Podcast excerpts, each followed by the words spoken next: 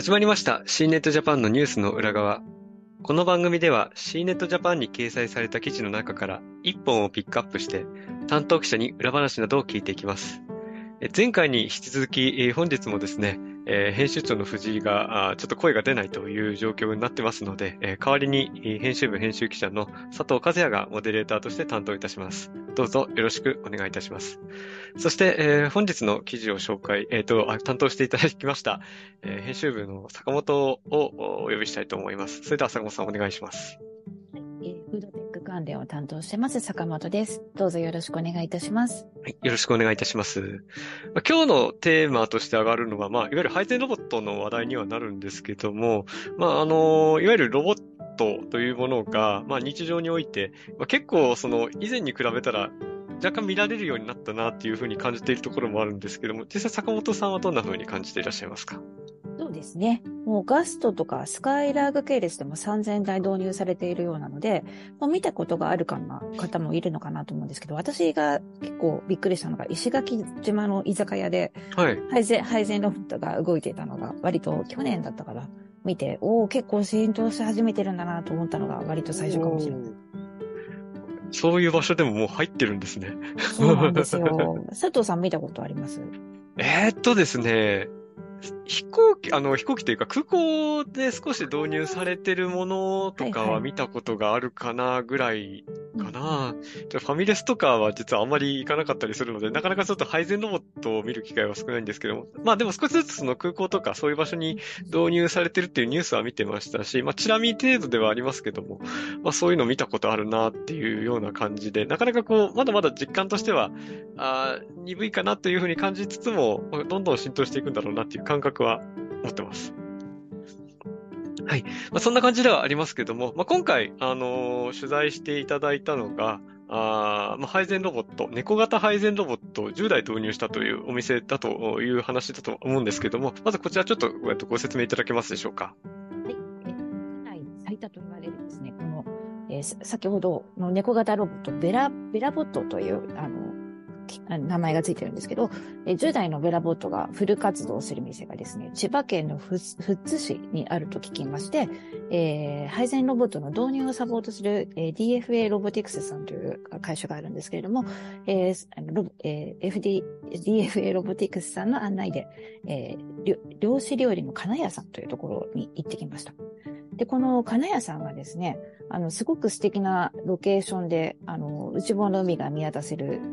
ロケーションが人気で、えー、客数が450席と結構広いんですけれども、えー、平日の昼間取材に行ったのですが、かなり結構混雑ぶりでですね、その10代がフル活動している様子が見られました。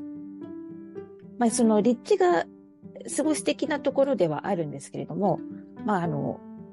車通勤じゃないといけないようなところっていうのもあって、あとまあ場所柄、高齢化もちょっと進んでいるということで、なかなか求人がね、出しても人が来ないという課題があったと。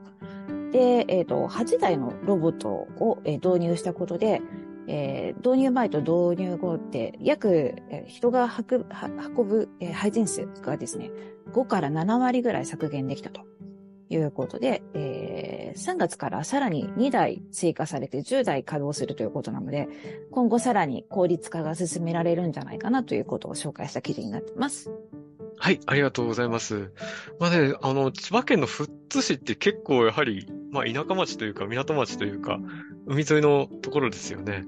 いや、そういうところでこれだけこう、10代も稼働してるところを見られるっていうのはなかなかすごいなっていうのが率直にちょっと思ったところではあります。はい。実際その行ってみて、こう、坂本さんが見てみて、こう、まあなんか感想とか、こう、飲食店さんの様子とか、まあちょっとさっきは話もちょっとちらっと出てましたけど、まあ率直にまあどう思ったのかっていうのをちょっとお伺いできますか？はい。率直に、えー、すごいなと思いました。な、なんせ1台、このロボット実は300万ぐらいするんですよ。ですよね。それぐらいですよね。はい、なので、10代入ってるっていうのは、まずすごいことだなと思いましたし、さっきね、あの、佐藤さんがおっしゃってましたけど、結構あの、場所柄、すごくハイテクな雰囲気はなくて、むしろローカルな雰囲気なんですけれども、えっ、と、でも実はね、セルフレジとかが導入すされていたりとか、あとそのテーブルも、あの、タブレットでオーダーするようになっていたりというか、なっていたりとか、かなり IT 化がね、進んでいる、あの、お店でした。そうやって改善を進めていらっしゃるんだなというのを印象を受けました。まあ、本来そういう場所こそこう IT を入れてこう効率化していこうっていう場所ですけど、なかなかできてないっていうところで、これだけ意欲的に導入されてるのは結構、画期的だなというふうにちょっと記事を見て思いましたし。はい。それにですね、あの、うちの、えっと、藤井がですね、まあ、先日でこう、ツイッターで、あの、本人のアカウントからこう、10代が動いてる様子を、あの動画としてこう、投稿したらですね、まあ、結構反響が大きかったと。まあ、ツイートがこう、あの、100万再生で1万9000いいねがついたなど、本当にこうちょっと反響が大きくて、やっぱりこの猫型ロボットの愛くるしさも結構、まあ、キャッチーではあるし、えーなんて言うんでしょうね、こう、あの、単純にこうロボットが運んでくるだけではない効果もあったりするのかなと思うんですけど、坂本さんは見てていかがでした？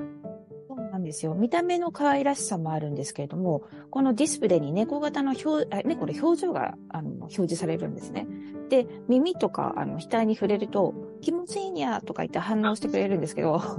で、あまりにも触りすぎると、もうやめてにゃ嫌いになっちゃうにゃとか言って怒るんですよ。なんかめっちゃコミュニケーション力が高くてですね、可愛いなって。はい。で、ツイッターでも、なんかね、一台ずつに名前つけてあげたいなとか、あの、言ってくださる方もいて、やっぱりちょっとね、なんか人の心に、あの、いい感じの、はい、ロボットだなというふうに思いました。やっぱり猫が一番良かったでしょうかね、これはね。そうですね。あと喋るのもね、やっぱりいいですよね。にゃー、にゃー言葉。わかんないけど。わかりました。あとですね、まあもう一つ、あの、まあ取材のこう裏話っていうわけではないんです、ないんですけども、あの、まあ富津市っていうとやっぱり千葉のあの房総半島の方だと思うので、結構移動に時間がかかったと思うんですけど、実際こう移動にこうどういう風にして行ったとか、なんかその間こんなことしてたみたいなものってあったりはするんですか？そうですね。えっ、と、この FDA ロボティクスさんが、あの、恵比寿にある会社なので、えっ、と、はい。そこで集合して観光バスでみんなで移動したんですけども、はい、途中、海ホタルがね、あの、で、休憩時間があって、そこでちょっと久しぶりに海ホタルに行ったり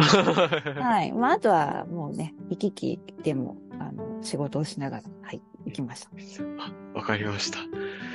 えー、でもなんか、あでも僕もやっぱり千葉在住の人間なんですけど、やっぱりこう千葉って、えーその千葉市とか幕張とか、いわゆる西側のところとその房総半島ってやっぱり景色が全然、いろんなものが違ってたりするので、まあたまには行きたいなと思いつつも、なかなか足を運ぶ機会少ないんですが、ちょっと行ってみたいなという感じには、はい、させられた感じはありますけど。あちなみにこう、はいなんか料理は食べたりはしたんですか？あ、実はいただいちゃいました。あ、なるほはいど。あの、海鮮丼をですね、かなり美味しかったです。そうですよね。配膳の動画でも結構美味しそうな料理が、そうなんです。そうですね、ありましたね。はい。はい。あと、ここ、浜焼きという、あの、なんかガスでいろいろはいはいはい焼くのがはい有名みたいで、それはね、残念ながらこのロボットちゃんは、ベラちゃんははたはあの運べないんですけども、はい、はい。えー、すごいそちらも美味しそうでした。ああ、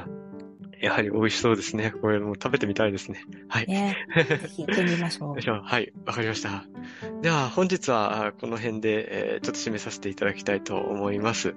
えー坂本さんどうもありがとうございました。ありがとうございました。